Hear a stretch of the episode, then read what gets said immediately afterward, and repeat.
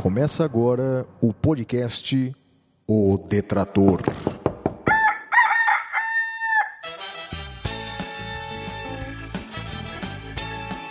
Comigo, o Detrator 45, Flávio Martins.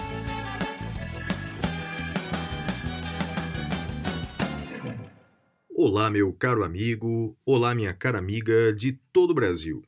Aqui quem fala é o professor Flávio Martins, apresentador do podcast O Detrator. Primeiro, não tenho palavras para agradecer a todos vocês por todo o carinho em nossa trajetória profissional. Os podcasts que nós apresentamos e produzimos, o Detrator e o Saindo da Caverna, são dois podcasts de extremo sucesso. Muito obrigado por compartilhar conosco a sua audiência.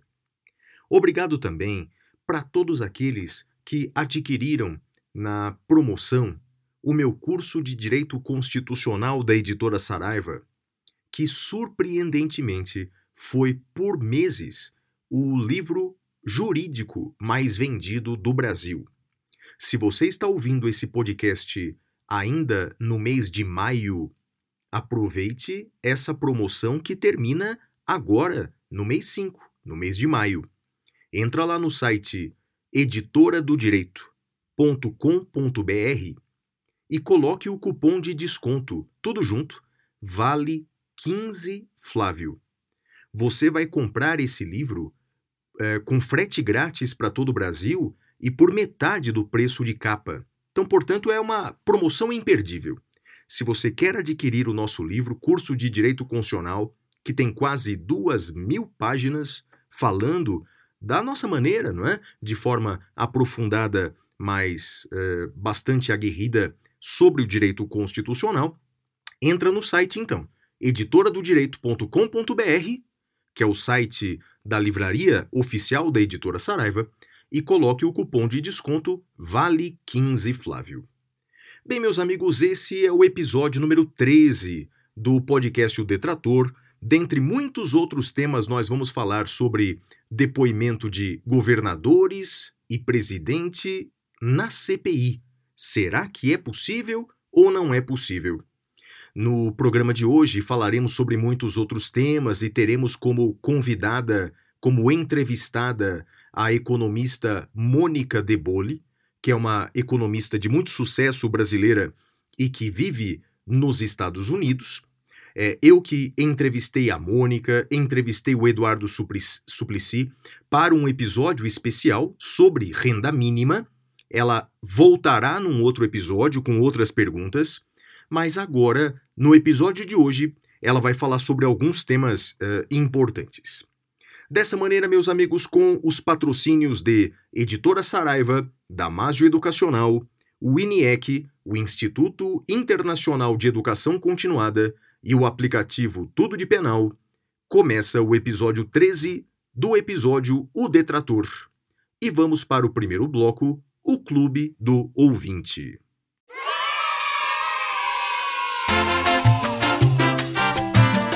Clube do Ouvinte. Nesse bloco, eu vou apresentar para vocês o Clube do Ouvinte, que é um programa de assinaturas do nosso podcast. Através desse programa de assinaturas, você pode contribuir mensalmente com a produção dos nossos programas. Além disso, sendo um assinante do Clube do Ouvinte, você recebe benefícios exclusivos. São dois planos. Um primeiro plano de 10 reais mensais, que é o plano básico. Você, além de contribuir com o nosso programa, com os nossos projetos, você recebe aulas, videoaulas exclusivas todos os meses, textos exclusivos como e-books, apostilas e outros materiais, sorteios semanais de livros e descontos exclusivos em eventos acadêmicos. No plano avançado, de apenas 20 reais mensais, Além de todos esses benefícios, você receberá, depois de 12 contribuições, dois exemplares dos meus principais livros: o curso de Direito Constitucional e o livro Direitos Sociais em Tempo de Crise Econômica, ambos da editora Saraiva, por apenas 20 reais mensais. Para fazer parte do plano de assinatura é só entrar no site www.apoia.se barra Clube do Ouvinte. Repetindo, apoia.se barra Clube do Ouvinte. O sorteado, na verdade, a sorteada dessa semana com um livro de nossa autoria, o Constituição em Tempo de Crise, é a Lúcia Vanini. Lúcia, parabéns por ganhar aí um exemplar de um de nossos livros. Ele chegará na sua casa. Obrigada por ser nossa assinante, por fazer parte do Clube do Ouvinte. E vamos agora para o próximo bloco. Vamos para o Fale com o Detrator.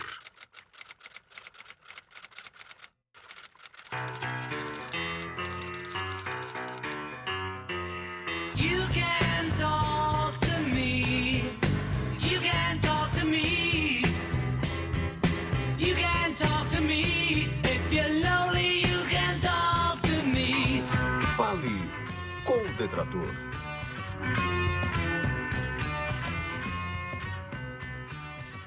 Nesse bloco, eu leio algumas mensagens que nos foram enviadas ao longo da semana para o nosso programa através do e-mail podcast arroba professorflaviomartins.com.br podcast arroba professorflaviomartins.com.br e você pode também é, mandar mensagens pelas redes sociais. Os meus endereços, tanto no Twitter quanto no Instagram, são arroba. A primeira mensagem é do Roberto Barreto, que escreve assim pra gente: Olá, professor Flávio Martins e ouvintes do Detrator. Sou assíduo ouvinte do SDC e também do Detrator. Já tive mensagens eh, carinhosamente lidas no SDC, mas é a primeira vez que escrevo para o Detrator. Meu nome é Roberto, sou advogado em Barra do Piraí, no sul do estado do Rio de Janeiro. Gostaria de deixar registrada aqui minha admiração pela região do Vale do Paraíba. Conheço a aprazível Guaratinguetá, terra do professor Flávio, e tenho um dos meus grandes refúgios espirituais, o Santuário, Santuário de Aparecida, que, na minha humilde opinião, independentemente de que religião as pessoas professem, vale a pena conhecer pelo clima de paz que aquele lugar tem. O Vale do Paraíba inteiro é realmente um local que eu gosto muito de estar quando possível. Hoje, a razão do meu contato é sobre um tema que está bastante quente e gostaria que o professor Marcos Escalércio respondesse. Portanto, meus amigos, é, a pergunta que me foi enviada pelo Roberto foi ao longo da semana encaminhada para o meu amigo Marcos Escalércio e ainda nesse programa ele vai responder. Meu querido Roberto, obrigado pela sua mensagem tão gentil, tão carinhosa. Um abraço para você e para todos os meus conterrâneos do Vale do Paraíba. A próxima mensagem é do Guilherme Moraes da Silva. Ele começa de uma forma diferente. Escrevo para fazermos as pazes e por isso peço que leia com calma e com coração aberto. Você não sabe, mas brigamos muito nos últimos dias. Estou estudando seus escritos sobre o princípio da vedação do retrocesso estamos em pé de guerra. Não quero estar assim com você e por isso escrevo para que possamos chegar a um denominador comum. Bem, o, o Guilherme manda uma mensagem longa e muito inteligente e fundamentada, questionando o meu ponto de vista sobre o princípio da proibição do retrocesso. Esse é um princípio do direito constitucional mil vezes repetido no Brasil, tanto pela doutrina quanto pela jurisprudência. De fato, é um princípio cujo conteúdo eu acho incrível, gosto dele, que diz que, a partir do momento em que o Estado cria uma política pública, ele não pode mais retroceder aquela política pública criada, aquele direito social implementado, não poderá mais recuar. Ocorre que no Brasil, a maioria da doutrina entende que esse é um princípio constitucional e quaisquer retrocessos nessas políticas públicas seriam inconstitucionais. Bem, eu discordo disso. Eu me filio à majoritária eh, doutrina portuguesa, porque lá estudei para escrever o meu livro, que não se trata exatamente de um princípio constitucional, mas de um princípio político, né? É, porque é, duas, duas razões. É, primeiro, é inevitável o retrocesso em tempo de crise econômica. O Brasil está vendo exatamente isso. Outra coisa é que não pode um determinado governo engessar as prioridades, as políticas públicas de outros governos. Isso seria engessar as determinações democráticas da- dos próximos governos e das próximas gerações. Então, portanto, meu caro Guilherme, eu vou responder atentamente o seu e-mail, mas agradeço imensamente a mensagem que você nos mandou, tá bem? Um grande abraço para você, embora discordando do nosso livro, obrigado por ter lido. A discordância faz parte da democracia e da academia. Vamos agora para o próximo bloco, vamos para o frase da semana.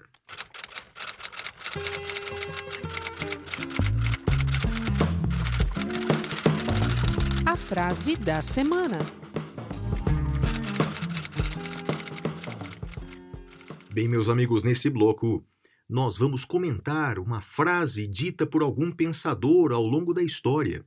Clarice Lispector, Martin Luther King, John Kennedy, Valesca Popozuda, alguém que escreveu algo importante. E pela primeira vez eu vou repetir um autor. Na semana passada eu citei uma frase de um galês chamado Bertrand Russell, ele que foi prêmio Nobel de Literatura em 1950. Bem, vou citar uma segunda frase de Bertrand Russell. Ele escreve assim: Com um pouco de agilidade mental e algumas leituras em segunda mão, qualquer homem encontra as provas daquilo em que deseja acreditar. Repetindo, com um pouco de agilidade mental e algumas leituras em segunda mão, qualquer homem encontra as provas daquilo em que deseja acreditar. Meus amigos, essa frase vale para todos nós. Sempre que formos estudar algum assunto, seja academicamente, seja na vida, vamos estudar aquele assunto com o espírito aberto, não com pré-conceitos, já com ideias previamente concebidas. Muita gente, quando vai fazer um estudo qualquer, já parte de um pressuposto que quer provar. Por exemplo, eu quero provar que a cloroquina faz bem para a Covid. Essa pessoa, então, vai procurar esses textos em segunda mão, vai procurar qualquer leitura que justifique o seu pensamento. Isso vale para tudo. Sempre, portanto, que você for estudar alguma coisa, faça com o espírito aberto. Vamos agora para o próximo bloco. O bloco Era uma Vez.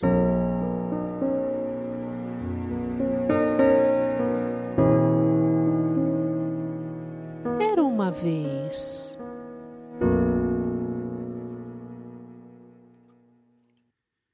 Bem, nesse bloco Era uma Vez, nós examinamos os fatos históricos que aconteceram no dia do lançamento do nosso episódio. Esse episódio está sendo lançado oficialmente no dia 31 de maio de 2021. O que será que aconteceu no dia 21 de maio ao longo da história? Bem, no dia 31 de maio de 1859, o relógio inglês Big Ben, lá em Londres, dá suas primeiras badaladas. Seguramente é um relógio, é o relógio mais famoso do mundo, o Big Ben de Londres. Nos últimos anos, ele está em reforma, mas logo, assim que nós pudermos viajar, recomendo que todos conheçam aqui aquela região de Westminster, a região onde fica o relógio do Big Ben, e ouça algumas de suas famosas badaladas. Outro fato histórico que aconteceu em 31 de maio foi em 31 de maio de 1556, quando morreu o santo Inácio de Loyola. Originalmente, Inigo Onhas de Loyola foi um militar castelhano, religioso católico, padroeiro de Guipúzcoa, menor província da Espanha, e poeta. Ele foi fundador da ordem religiosa da Igreja Católica Romana Companhia de Jesus e o primeiro general da ordem. Costuma-se referir a ele como Padre General. Foi elevado aos altares da Igreja Católica como Santo Inácio de Loyola. Ele nasceu em 24 de dezembro de 1491 e morreu num dia como hoje, 31 de maio de 1556. E vamos para o próximo bloco, os fatos da semana. Fatos da semana. Bem, o primeiro fato da semana que nós separamos vem da Rússia. O presidente Vladimir Putin da Rússia promulgou essa semana uma lei que despenaliza a violência doméstica sempre que o agressor não seja reincidente dentro do prazo de um ano e desde que não eh, o criminoso não deixe na vítima marcas, hematomas. Veja só. Segundo a nova lei, as agressões que causam dor física, mas não lesões e que deixam hematomas, arranhões, ferimentos superficiais na vítima, não são mais consideradas crimes, mas uma falta administrativa.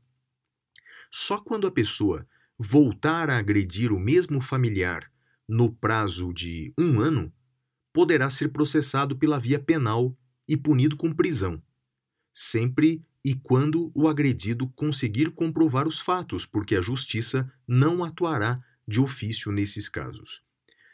Portanto, meus amigos, a gente já ouviu falar de direito penal mínimo, não é? Ou abolicionismo penal. Mas fazer dessa maneira contra as minorias vítimas de violência doméstica é um grande absurdo. Aliás, da Rússia estão saindo péssimos exemplos, como o constitucionalismo abusivo, de permitir que Putin continue no poder por décadas, e agora essa mudança na lei penal que desprotege as minorias. Recentemente, estava ouvindo algumas frases de políticos brasileiros contemporâneos e uma frase me chamou muita atenção, dizendo assim: Nós vamos governar para a, ma a maioria. A minoria tem que se curvar à maioria. Olha, são poucas coisas nesse mundo que eu discordo tanto como isso.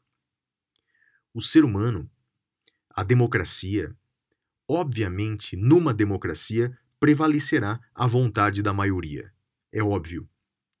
Mas um, uma democracia verdadeira, uma democracia correta, justa, é aquela que sabe proteger e respeitar os direitos da minoria. Passar como um rolo compressor sobre os direitos da minoria não é ser democrata. É implantar uma ditadura da maioria. E nós temos que lutar muito contra isso. Ainda que nós façamos parte da maioria, não seja egoísta. Eu, por exemplo, faço parte da maioria eh, brasileira. Né? É, bem, em alguns pontos, né? eu sou eh, heterossexual, portanto, faço parte dessa maioria.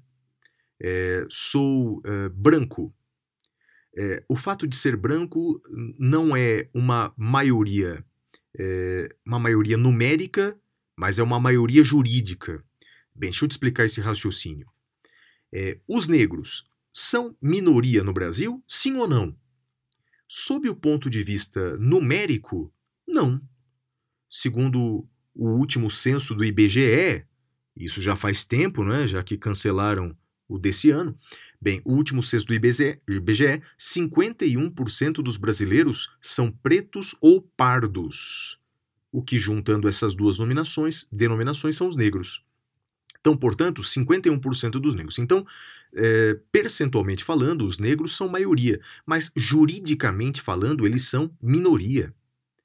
Porque, indubitavelmente, no Brasil, os direitos dos brancos são mais respeitados do que os direitos dos negros. Meus amigos, isso não é mimimi, isso é um fato. Basta é, ver, por exemplo, um vídeo que circulou por toda a internet que aconteceu no interior de Goiás de que um jovem negro fazia algumas, ah, algumas manobras com a sua bicicleta enquanto ele filmava, quando policiais o abordaram e chegaram a algemar o jovem. Isso provavelmente não aconteceria com um jovem branco. Isso nunca aconteceu comigo. Enfim, é, para ser uma verdadeira democracia, ainda que nós façamos parte da maioria. Eu sou branco, eu sou heterossexual, eu sou flamenguista, que é a maior torcida de futebol do Brasil, enfim, mesmo fazendo parte da maioria, eu sei que nós temos o dever de respeitar todas as minorias religiosas, étnicas, sexuais e as vítimas de violência doméstica no Brasil são uma minoria que merece ser protegida. Bem, falando em proteção, a segunda notícia da semana é que um jornalista da Folha de São Paulo, um colunista, na verdade, da Folha de São Paulo, o sociólogo Celso Barros, escreveu uma coluna nesse jornal dizendo que alguns senadores da Comissão Parlamentar de Inquérito da Covid agem como num consultório do crime. De fato, existem alguns uh, senadores ali que, sem muito pudor, defendem a cloroquina.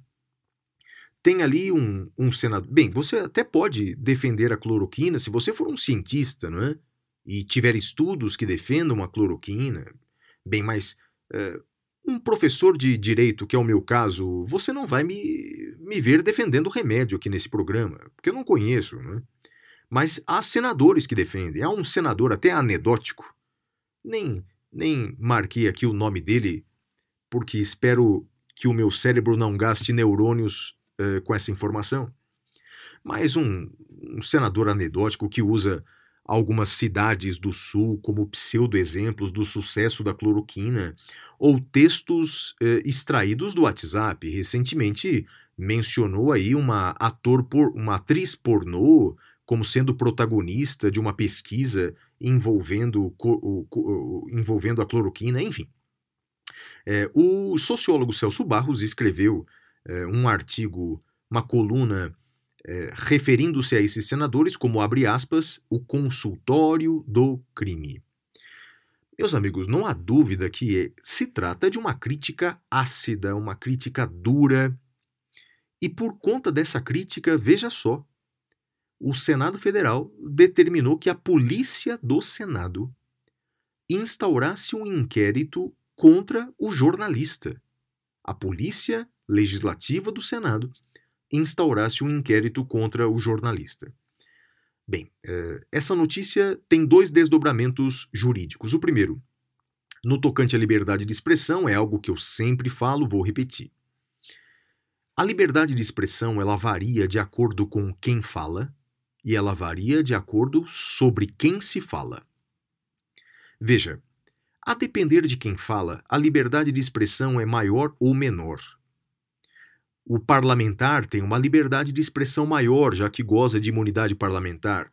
O padre, o pastor, tem uma imunidade, tem uma liberdade de expressão maior, já que pode fazer discursos preconceituosos e proselitistas, como diz o próprio STF, no, no claro, que no exercício da sua religião. Uh, o, o professor tem liberdade de cátedra nos termos da Constituição. Mas o mais importante nesse caso é que a liberdade de expressão varia de acordo com sobre quem se fala. Uma coisa é falar ou escrever algo sobre a minha sogra, outra coisa é falar ou escrever algo sobre senadores ou sobre qualquer outro agente público. A liberdade de expressão, quando nós nos referimos às condutas de agentes públicos, essa liberdade de expressão inegavelmente é maior do que quando falamos sobre particulares, por uma razão simples. Vivemos numa república em que os agentes públicos são nossos uh, mandatários. Por isso, eu posso sim criticar publicamente essas pessoas públicas de forma ácida. Por isso eu não pratico crime se eu chamo o ex-presidente Lula de ladrão ou o atual presidente de genocida. Se eu fizer isso para um particular, provavelmente eu pratico crime de injúria. Mas quando eu me refiro a agentes públicos, a liberdade de expressão é diferente, porque volto a dizer, vivemos numa república. Então, com a devida vênia, a conduta praticada pelo sociólogo Celso Bastos não configura crime. Segundo ponto. Poderia a Polícia Legislativa do Senado investigar esse suposto crime? E a resposta também é não. A Polícia Legislativa do Senado, ela poderia instaurar inquéritos para crimes ocorridos dentro do Senado Federal. Esse é um, essa é uma das competências da Polícia do Senado. Meus amigos, para os uh, assinantes, para os membros do Clube do Ouvinte, essa semana eu ma mandei um artigo brilhante sobre as competências da Polícia do Senado. Então, se você é assinante, se você faz parte do Clube do Ouvinte, e nós, graças a Deus e a vocês, nós já ultrapassamos 1.200 assinantes. Muito obrigado por, por, por toda a ajuda mensal que vocês nos dão. Bem, vocês receberam um artigo brilhante sobre a competência da Polícia do Senado. E claramente, não tem competência para instaurar inquérito contra esse artigo publicado por um jornalista. A terceira eh, notícia da semana que eu separei é que o STF ele considerou constitucional uma lei carioca que proíbe testes de cosméticos em animais. Esse é um assunto muito interessante. Eu voltarei a falar aqui muito mais em episódios futuros, porque eu fui um dos primeiros, se não o primeiro, constitucionalista brasileiro a defender aqui no Brasil, em meu livro Curso de Direito Constitucional, que os animais são titulares de direitos fundamentais. Veja, eu defendo em meu livro uma mudança de paradigma, transformando os animais de objeto da proteção jurídica, objeto de direito, em sujeitos de direitos. Eu defendo essa mudança pouco a pouco o direito brasileiro vai se aproximando, vai nesse caminho. Por enquanto, que eu percebo é que a maioria da doutrina eh, e da jurisprudência e das leis reconhecem os animais como objeto de uma maior proteção jurídica do que outras coisas. Isso decorre em parte da Constituição, que no artigo 225 veda a crueldade aos animais. Enfim, cada vez mais, em todo o mundo, você percebe um caminhar do direito positivo nessa direção, de proteger cada vez mais os animais não humanos e, em alguns países, considerá-los sujeitos de direitos fundamentais. Nesse caso da lei carioca, considerada constitucional, entendeu-se que é possível fazer nos animais testes clínicos para medicamentos. Isso é possível quando é, outras alternativas não experimentais sejam uh, impossíveis. Então, em regra, então o que eu te digo? Pode uma empresa farmacêutica fazer testes em animais para testar um medicamento? Sim, é possível sim. Porque nesse caso estamos falando de vidas Podemos eventualmente sacrificar a vida de animais não humanos para salvar vidas humanas. É vidas e vidas. Agora, teste de cosméticos, a relação é completamente diferente. Eu não posso matar ou prejudicar a saúde de animais por conta da vaidade do ser humano. Nesse ponto, o direito à vida e à saúde dos animais prevalece sobre a vaidade do ser humano então, parabéns para o STF que proferiu essa decisão. A quarta notícia da semana, meus amigos, é, é polêmica.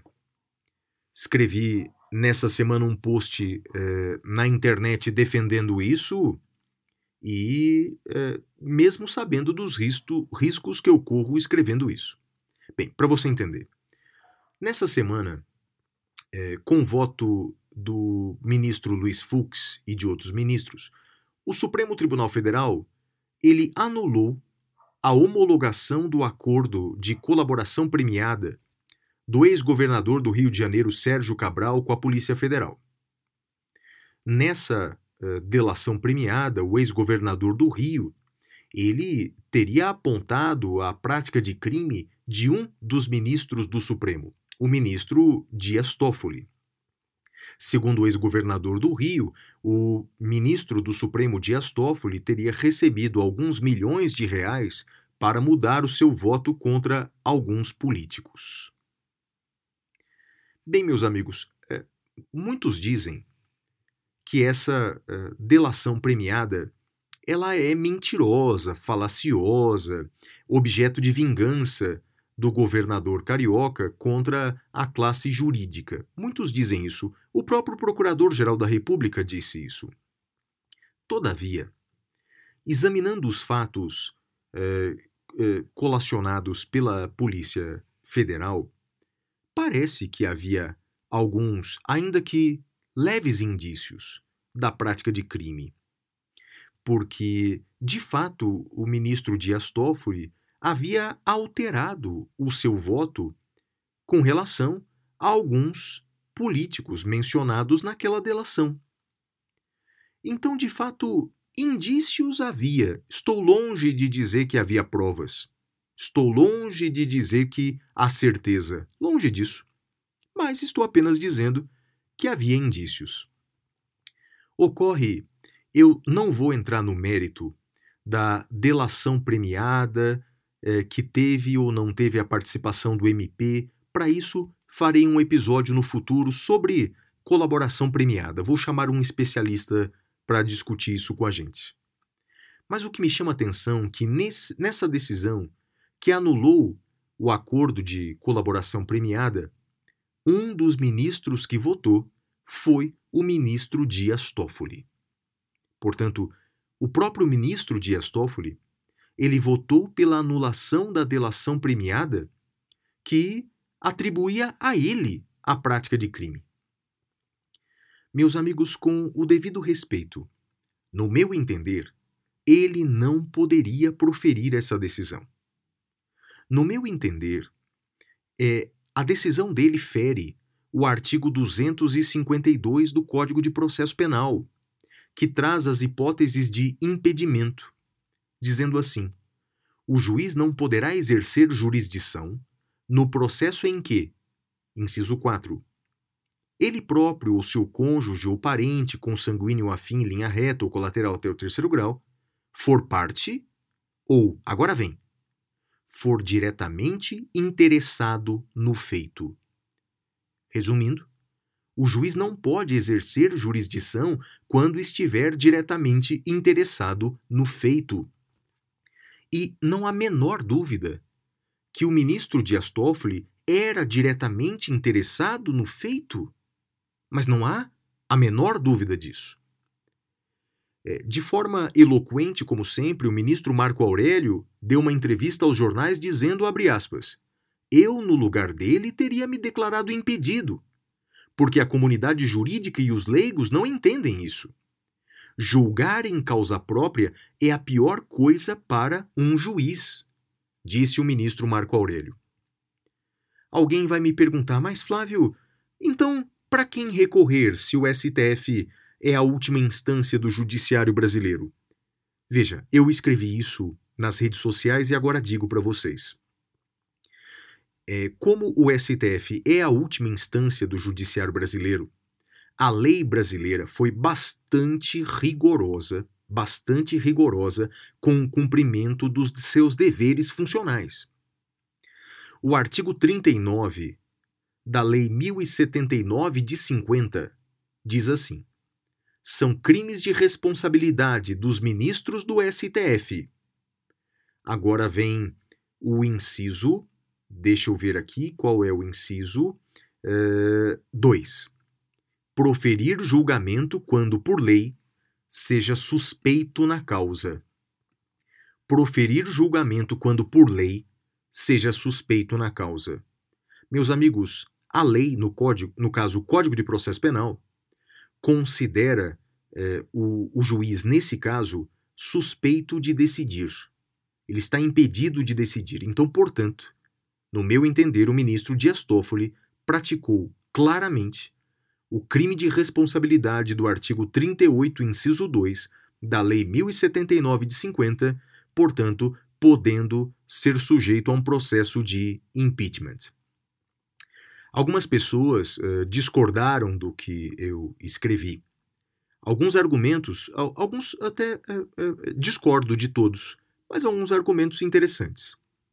Então, por exemplo, alguém me escreveu assim: eu discordo porque se fosse assim, toda vez que o juiz é acusado da prática de algum crime, ele é obrigado a se declarar suspeito. Veja, acho que há casos e casos. Nesse caso do ministro Dias Toffoli, a, a polícia juntou uma série de fatos que, pelo menos, dão indício, indício, ainda que superficial, da prática de crime por parte do ministro. Então, portanto, é algo que tem um, um, uma certa, ainda que tênue por enquanto, base probatória. É diferente de uma mera uh, alegação leviana sem qualquer tipo de prova. Segundo o argumento que, que responderam para mim, dizendo que eu estou errado na minha interpretação, porque é, a, a Lei 1079, não é, a lei do impeachment, ela fala que é crime de responsabilidade por oferir o julgamento quando seja suspeito na causa. E essa hipótese do CPP é uma hipótese de impedimento e não de suspeição. E não poderíamos fazer analogia em malampartem.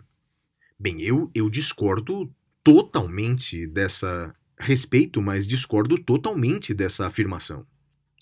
Primeiro, que o impedimento, o Código de Processo Penal, ele reúne três hipóteses em que o juiz não pode julgar: suspeição, que é algo mais subjetivo, impedimentos e incompatibilidades que são mais graves, mais graves e objetivos. Exemplo: o juiz julgar seu próprio filho. Isso não é causa de suspeição, isso é causa de impedimento, isso é mais grave. E, e a Lei 1079 de 50 diz: o juiz não pode julgar quando seja suspeito na causa. Ué, julgar o seu próprio filho é hipótese que o torna suspeito. Então, fazer essa interpretação extremamente restritiva me parece um erro. E outra coisa, dizer que não é possível analogia em malampartem, isso vale para a lei penal. Cuidado! Crime de responsabilidade não é uma infração penal, é uma infração política, que admite uma interpretação uh, analógica, uma interpretação mais ampla. Veja o, o, o caso de impeachment da ex-presidente Dilma Rousseff, a interpretação que se dá ao crime de responsabilidade é uma interpretação política e eu entendo que isso faz parte do jogo. Não, não considero como golpe, como muitos dizem.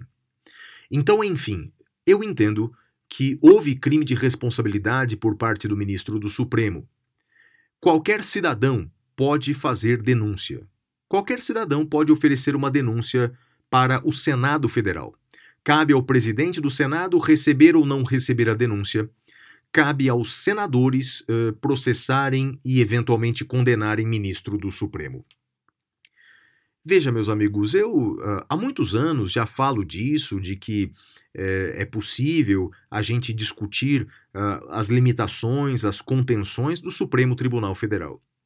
Eu muitas vezes tenho medo de falar isso tão abertamente porque é, existe um, um, grupo grande de pessoas é, que não tem nenhum apreço pelo direito, pela lei, e já defendem o fechamento do Supremo, já defendem a ditadura, a destituição dos ministros, um soldado e um cabo, qualquer coisa que o valha. Você que, como eu, gosta do direito, é? a gente tem que discutir sim as limitações legais eh, dos atos da Suprema Corte. Eh, isso é importante nós discutirmos dentro do direito. E vamos para o próximo bloco, vamos para o tema da semana.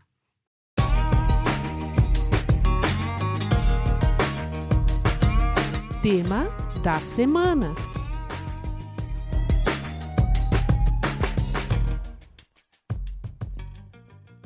Bem, o tema da semana é governadores e presidentes na CPI Esse tema porque eh, houve eh, um requerimento aprovado na CPI da Covid eh, requisitando o comparecimento de vários governadores de estado para deporem na CPI.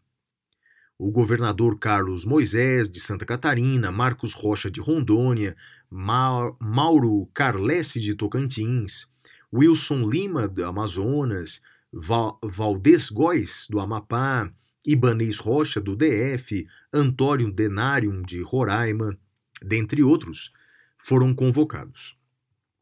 Um senador chegou a questionar o seguinte: já que vamos eh, convocar governadores, também vamos convocar presidentes. O presidente da República. E aí a questão acaba de chegar ao STF, porque um grupo de 17 governadores foi até o STF questionando esse poder de requisição, de convocação da CPI contra governadores dos estados. Bem, pergunto para você: pode ou não pode uma CPI convocar governadores? Pode uma CPI convocar o presidente? Vamos começar com o presidente? Olha, temos que fazer uma interpretação sistemática da Constituição. O artigo 50 da Constituição, que fala da convocação de pessoas pelas comissões, diz assim: A Câmara e o Senado, ou qualquer de suas comissões, podem convocar ministro de Estado ou qualquer titular de órgãos diretamente subordinados à presidência da República. Então preste atenção. A Câmara e o Senado podem convocar autoridades ou titulares de órgãos subordinados à presidência da República.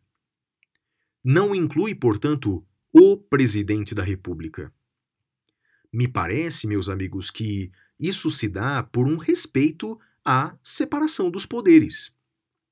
As comissões legislativas, isso vale para a CPI, pode, uh, podem uh, convocar autoridades, uh, órgãos do executivo, mas não o chefe do poder executivo, não o presidente da República. E vou além. Ainda que a CPI pudesse convocar o presidente, e eu entendo que não pode, ainda que pudesse, o presidente goza de algumas prerrogativas legais quando é ouvido como testemunha e estão lá no artigo 221 do Código de Processo Penal. Diz o artigo 221 do CPP que o presidente vai ser ouvido em local, dia e hora previamente ajustado por ele e a outra e o, e o juiz ou a CPI, se fosse o caso. E mais, o presidente ele pode entregar as respostas por escrito. Por escrito. Então, é, entendo que o presidente não pode ser convocado para comparecer na CPI, artigo 50 da Constituição. E ainda que fosse, entendo que as perguntas poderiam ser feitas por escrito e ele poderia responder por escrito, artigo 221 do CPP.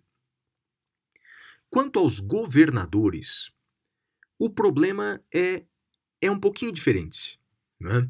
Não, não é exatamente uma questão de separação de poderes, mas os limites de atribuição de uma CPI. A CPI ela pode investigar fatos que digam respeito à União, que interessam à União. Mas existe um, um certo limite de atuação quanto a, a, ao estudo, à investigação da CPI em fatos estaduais. O próprio STF, no mandado de segurança, isso já tem precedente. No mandado de segurança 31689, eu mandei essa decisão para os membros do Clube do Ouvinte.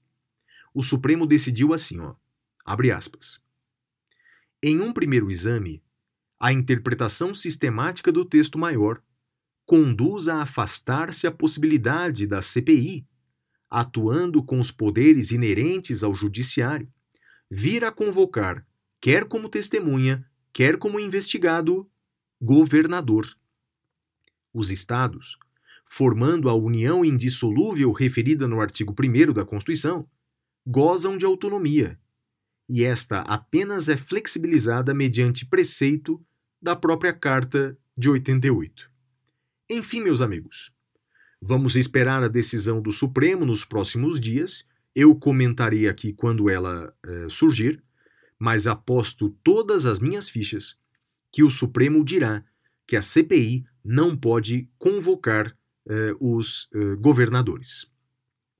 E vamos agora para o próximo bloco, em que falará sobre direito do trabalho o nosso querido amigo, o juiz do trabalho e professor Marcos Scalércio. Direito do Trabalho.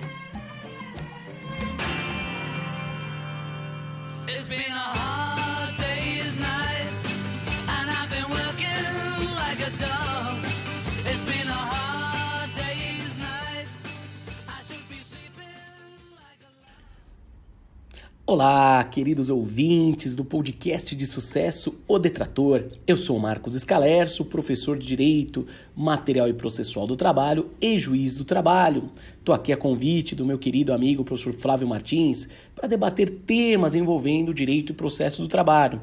Então, desde já, faço o convite, mande sua dúvida, seu, sua questão, seu, a, a, sua sugestão de matéria a ser debatida aqui. Mande diretamente ao professor Flávio Martins, no e-mail podcast.flaviomartins.com.br ou mande direto para mim nas minhas redes sociais, arroba Marcos Escalercio no Instagram ou no meu canal do YouTube, Marcos Escalercio.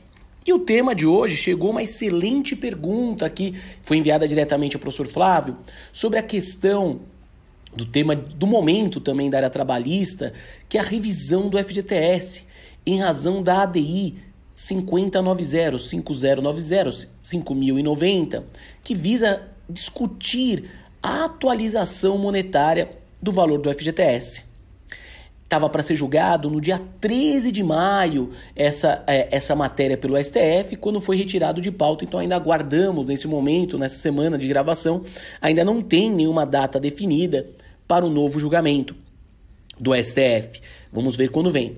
Mas a boa pergunta do colega é, e muito pertinente é: professor, Tendo em vista que essa correção poderá afetar a multa de 40% do FGTS. Por quê? Simples, porque a multa de 40% é calculada sobre o saldo do FGTS. Ora, se o saldo do FGTS sofre correção monetária, sofre diferença de correção monetária, vai afetar consequentemente a multa de 40%. Aí o colega pergunta: é, como fica a questão da competência para julgar essa questão envolvendo a multa? O tema ainda é de grande debate. É possível sustentar a competência da Justiça do Trabalho, sim, para a multa de 40% do FGTS, para diferenças na multa de 40% do FGTS apenas, à luz de uma interpretação da OJ 341 da SD1 do TST. A OJ 341 fala de responsabilidade do empregador o pagamento da diferença da multa de 40% sobre o depósito do FGTS decorrente de atualização monetária em face de expurgos inflacionários. Na época, o debate era da Lei Complementar 110 de 2001, é, é, que tratava do plano Collor, plano Verão, e se interpretou que essa diferença na multa era da competência da Justiça do Trabalho apreciar por ser da responsabilidade do empregador. Agora, no momento, o debate é a atualização monetária, o índice de atualização monetária. É possível interpretar isso para a multa de 40%? Eu penso que sim. O tema é de debate, mas vamos lá. Reforçando, se for apenas contra os depósitos mensais, aí a ação é contra a Caixa Econômica Federal na Justiça Federal. Pode ajuizar uma ação individual, ação coletiva. Então, se for um mês a mês, é na Justiça Federal, Caixa Econômica Federal. E aí tem um debate da prescrição a ser aplicável, uma outra situação, que poderia posso até falar em outro podcast.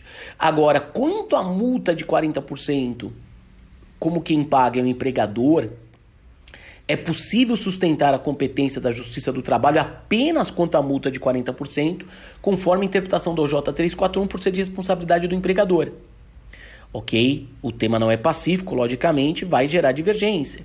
Só que não podemos esquecer, aqui para cobrar essa multa de 40% é somente aqueles trabalhadores que foram mandados, foram dispensados é, há menos de dois anos, porque tem a prescrição bienal da rescisão do contrato. Então esse é o problema também. Esse é o problema. Então vai ter que juntar duas coisas. Ele ter direito a essa atualização monetária daquele período lá de 99 em diante e respeitar o prazo bienal dos dois anos. E isso ainda, como eu falei, vai gerar debate exatamente. A minha interpretação que a competência é nossa, mas ainda poderá ser discutido de quem caberia a competência das diferenças da multa de 40% do FGTS. Quanto ao mês a mês não tem divergência, Caixa Econômica, Justiça Federal não é nossa, não é da Justiça do Trabalho. A divergência é exatamente com essa boa pergunta do colega sobre a multa de 40%, que aí poderia ser responsabilidade do empregador. Sinceramente, perguntando para mim, Marcos, você concorda ser responsabilidade do empregador? Não concordo, nem um pouco, porque o empregador não tem culpa por essa diferença de atualização monetária do FGTS. A minha interpretação, eu como é, é, estudi estudante de direito, como a, a analista é, de direito, como um operador do direito, para ser melhor, vai, é, eu interpretaria que seria tudo da responsabilidade da Caixa, porque o empregador não deu causa a essa, esse erro de atualização. Mas seguindo uma interpretação que foi feita à época dos expurgos inflacionários, por isso que eu defendo que seria do empregador, defendo assim, eu, afir, eu, eu menciono que pode se interpretar que seria do empregador e, consequentemente, da competência da Justiça do Trabalho, apenas quanto à multa de 40% tá bom? Mas sinceramente eu não concordaria, eu não concordo, eu vejo que não se deveria ser, porque o empregador não deu causa, mas como na época se interpretou que seria do empregador, vejo que pode ser interpretado novamente que seria do empregador à luz dessa jurisprudência. Tá bom, meus amigos e amigas? Fiquem à vontade para mandar mais dúvidas, sugestões, estamos sempre à disposição para esse momento trabalhista do podcast de sucesso Detrator ser debatido aqui com vocês. Fiquem com Deus, se cuidem e aproveite sempre os dias felizes. Bem, meu querido amigo Marcos Scalércio, ele é professor do Damásio Educacional, como eu, meu colega do Damásio. E falando em Damásio, saiba que a pós-graduação em Direito é sempre no Damásio. Cursos de 6 a 12 meses com professores qualificados e metodologia focada. Além de todo o apoio da nossa equipe especializada para você evoluir na sua carreira. Aproveite nossas condições especiais por tempo limitado até 35% de desconto com bônus exclusivo, mas só até o dia 4 de junho.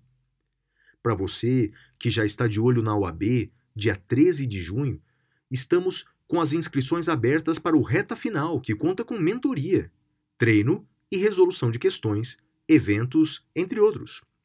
Prepare-se com quem mais aprova no exame da OAB há mais de 50 anos. Entre em damasio.com.br ou vá à unidade mais próxima para saber mais. Vamos agora para o próximo bloco, vamos para o interrogatório. Interrogatório. Bem, no interrogatório dessa semana, meus amigos, temos uma convidada muito especial. É a brilhante economista e articulista Mônica Debole, que tão brilhantemente representa o Brasil no exterior. Mônica, primeiramente, muito obrigado por participar do nosso programa. Você é admirada e respeitada por milhões de brasileiros. Seja por sua brilhante carreira, por sua coragem de enfrentar temas tão sens sensíveis a nós brasileiros, e, primeiramente, você poderia contar um pouco da sua trajetória aos nossos ouvintes? Muito obrigada. É, Para mim é um prazer estar tá, tá aqui, no, tá aqui no podcast, fazer parte do, do programa. E só para falar um pouco realmente sobre a minha trajetória e, e o que, que eu fiz ao longo de, dos, desses meus anos aí de, de carreira, eu, na verdade, comecei a minha carreira fora do Brasil como economista. É, eu estudei uma parte da vida no Brasil, eu fiz graduação em economia no Brasil, mas depois eu saí para fazer pós-graduação fora. Fiz meu PhD na London School of Economics então, morei em Londres alguns anos. De lá, eu vim direto para Washington é, para trabalhar no FMI. Eu, na verdade, já tinha morado aqui em Washington. Eu morei aqui em Washington criança, quando eu era criança. O meu pai trabalhou no FMI muitos anos, então eu vim para cá pequena e fiquei aqui até mais ou menos a época de fazer prestar vestibular, que foi quando a gente voltou para o Brasil. E quando eu terminei o meu PhD em Londres, eu também eu fui trabalhar no FMI e trabalhei uns anos no FMI, é, bastante envolvida com crises financeiras, em particular com a crise da Argentina nos anos 2000, no início dos anos 2000, e também com a crise financeira do Uruguai. E em 2005 eu voltei para eu voltei para o Brasil, é, dei aulas, eu dei aulas anteriormente na London School of Economics, quando eu estava lá ainda, logo, logo depois de terminar o doutorado, no final do doutorado. É, quando voltei para o Brasil em 2005, fui lecionar na PUC. É, também trabalhei com numa, numa consultoria macroeconômica com um ex-professor meu e o professor Dionísio Dias Carneiro, que era, enfim, é como segundo pai para mim. Ele faleceu em 2010, eu herdei a consultoria, fiquei ainda alguns anos no Brasil, mas aí voltei para cá, para Washington. Hoje em dia eu sou é, pesquisadora sênior do Instituto Peterson de Economia Internacional e também professora da Escola de Estudos Internacionais Avançados da Universidade de Johns Hopkins. É, nesse último ano e pouco aí da, da pandemia, eu me dediquei a estudar temas biomédicos. Então, eu fiz uma. Eu me inscrevi na Escola de Medicina de Harvard e fui aceita. E comecei a fazer uma porção de especializações na área de imunologia, genética, é, bioquímica e, e outras áreas correlatas. Mas o meu grande interesse é imunologia, tanto assim que recentemente eu apliquei para um novo doutorado, é, agora nessa área específica, né, na área de imunologia e microbiologia.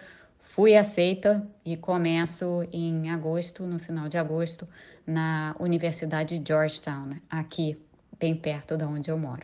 Mônica, recentemente você escreveu um artigo sobre a participação do Estado norte-americano no crescimento da economia. No caso brasileiro, você considera a atuação do Estado indispensável no nosso desenvolvimento econômico? De que maneira? Aqui nos Estados Unidos, o, o Estado né, sempre teve, sempre teve, ao longo de toda a história norte-americana, o Estado sempre teve um papel muito importante como indutor do desenvolvimento de longo prazo. Então, existe uma espécie de modelo desenvolvimentista norte-americano, que é diferente do nosso no Brasil, bem diferente do nosso, mas que sempre existiu na realidade. É, eu acho um pouco curioso porque como tem um certo desconhecimento no Brasil sobre a história, a história dos Estados Unidos, e como para mim isso, isso sempre foi muito presente na minha, na minha vida, né, pela, pela própria trajetória, enfim, pessoal minha, de ter estudado aqui nos Estados Unidos desde criança e ter morado aqui tantos anos, morei, tô, tô aqui nos Estados Unidos há mais tempo do que eu morei no Brasil, na verdade.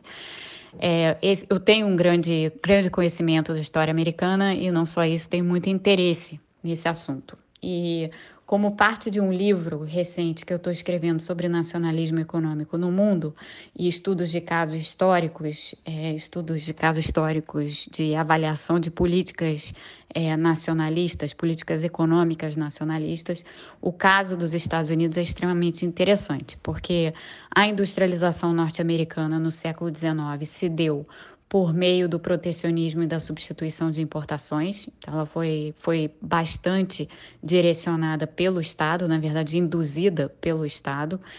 E de lá para cá, o que, se vi, o que se vê assim ao longo de toda a história dos Estados Unidos é que o Estado sempre teve, em momentos críticos assim é, da, da história, o Estado sempre teve um papel muito importante de indutor de desenvolvimento, de indutor do crescimento de alguns setores.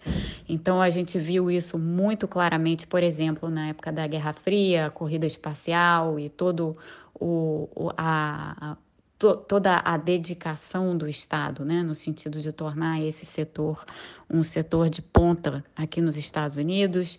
É, a gente viu é, o papel é, do governo americano, do Estado, na verdade, no desenvolvimento da internet. É, nos anos 80 e nos anos 90, não fosse o papel do Estado, não haveria internet.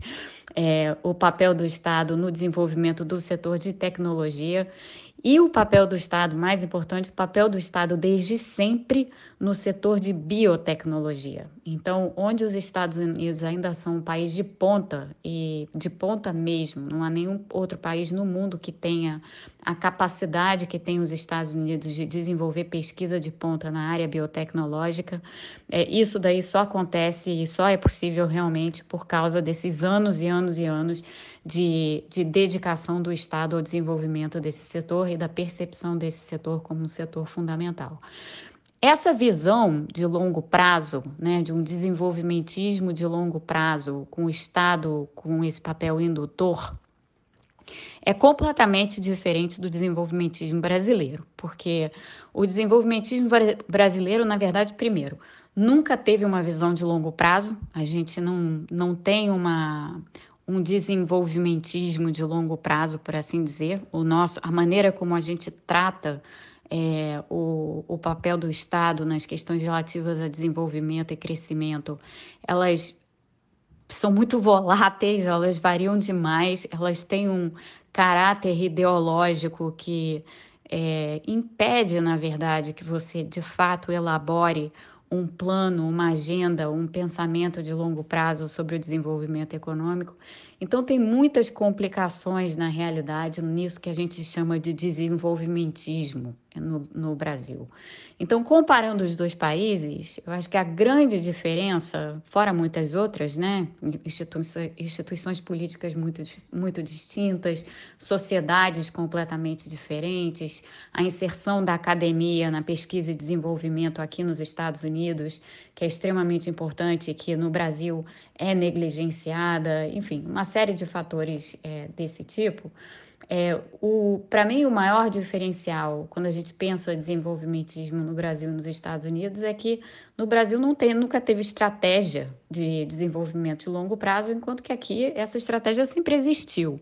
É, e a, o grande mito é, que se tem no Brasil de que o desenvolvimento americano foi alcançado por meio do, do papel da iniciativa privada é nada mais do que um mito. É, esse papel proeminente dos Estados Unidos foi alcançado é, por meio da participação estatal. Mônica, muito obrigado pela sua participação. Saibam, meus ouvintes, que a Mônica voltará num episódio futuro em que falaremos especificamente sobre renda mínima, renda básica de cidadania.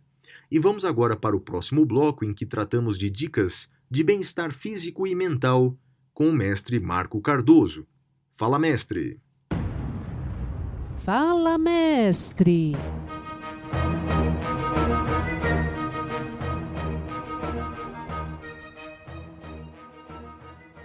Olá, caros ouvintes do podcast O Detrator, tudo bem com vocês? Obrigado pela presença e oportunidade de estarmos juntos mais uma vez. Hoje a dica é sobre meditação, um assunto que está em muita evidência na atualidade, justamente porque cada vez mais as pessoas vão precisar dessa prática, tendo em vista a quantidade de informações que recebemos e a velocidade de como as coisas acontecem atualmente. Mas o que meditação tem a ver com isso? A prática da meditação tem como principal objetivo trazer tranquilidade e paz interior, o que gera diversos benefícios como redução de estresse, redução de ansiedade e insônia, além de ajudar a melhorar o foco e produtividade no trabalho ou nos estudos, pois a meditação nos estimula a viver o momento presente. A meditação pode ser praticada em qualquer lugar, mas é quase obrigatório que seja em lugares calmos, sendo de 5 a 20 minutos, uma ou duas vezes ao dia. Como começar a meditar? Você deve reservar um ou dois momentos ao longo do dia para se desligar por um tempo, acrescentando essa prática aos seus hábitos. Aliás, hábitos foi o assunto que tratei nos últimos três episódios do podcast anteriores a esse. Sobre os horários que você pode meditar, isso vai de acordo com a sua agenda. Se você meditar pela manhã, comece o dia com menos ansiedade e mais foco, o que pode te ajudar a ter um dia melhor. Se fizer no meio do dia, descansa um pouco das tarefas e evita o estresse. Se fizer quando for se deitar, acalma a mente antes de dormir, ajudando a ter uma boa noite de sono, obviamente sem mexer no celular após essa prática para ir dormir. Para meditar, separe um espaço onde você possa estar com tranquilidade. Pode ser em uma sala, jardim, sofá, na cadeira do escritório ou até no carro, após estacionar antes de ir para o trabalho, por exemplo. Além disso, adote uma postura confortável, pois é fundamental que você esteja com a coluna reta, ombros relaxados e pescoço alinhado, com as mãos apoiadas no colo, com as palmas para baixo ou para cima. Em seguida, feche os olhos e permita que os músculos relaxem enquanto você respira tranquilamente, utilizando os pulmões de forma completa, evitando distrações e focando a atenção na respiração. Se vocês começarem com essa prática diária, em algumas semanas terão excelentes resultados. Fico à disposição para tirar quaisquer dúvidas. Tenha uma ótima jornada. Forte abraço do professor Marco Cardoso. O mestre Marco Cardoso é um brilhante professor de Kung Fu de artes marciais. Ele já é faixa preta no quinto grau de Kung Fu.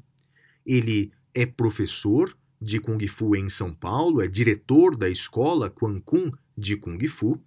Você pode ter aula com ele se estiver em São Paulo ou Grande São Paulo, seja na sua escola, em que eu fui aluno, Quan Kun. É, e também com aulas particulares, caso você queira.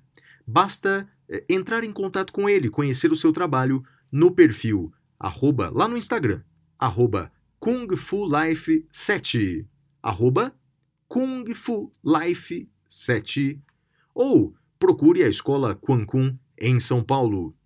E vemos, vamos agora para o próximo bloco, o Dica da Semana. Dica da semana.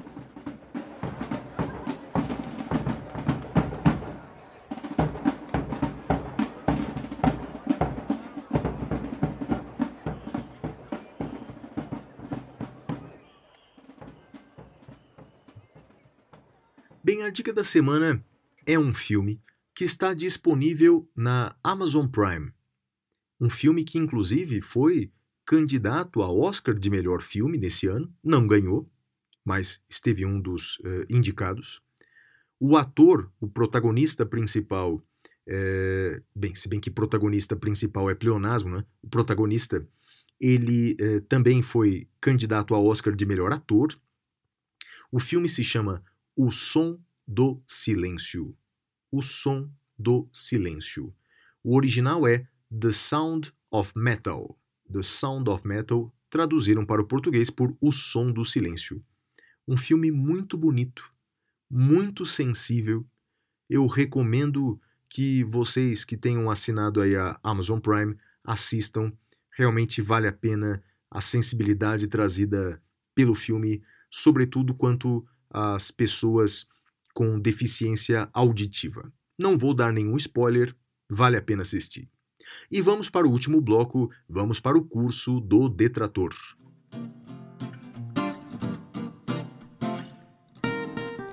Curso do detrator.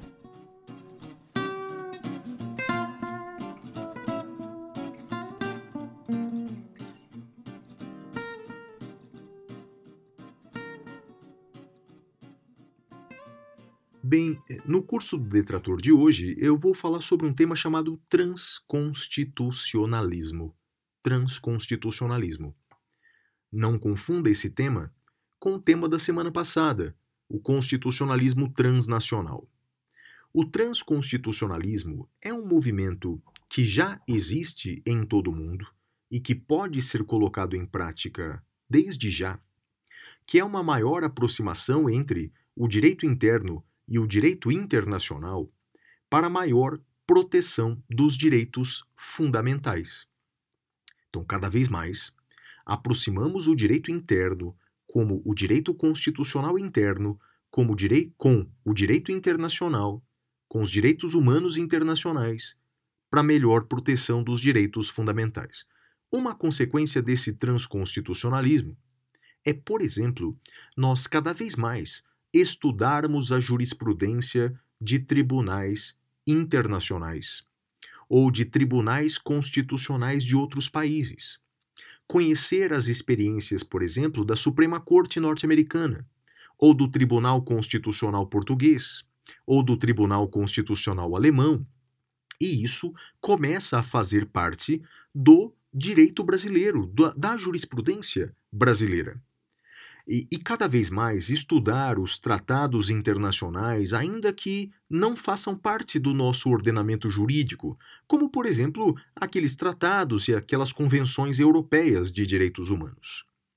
Assim, dessa maneira, aproximando mais o direito interno do direito internacional, nós teremos capacidade cabedal cada vez maior para proteger os direitos fundamentais dentro de nosso país. Meus amigos, por hoje é só. Tenham todos uma excelente semana e nos vemos na próxima semana. Nos vemos na semana que vem com mais um episódio do Detrator. Até lá!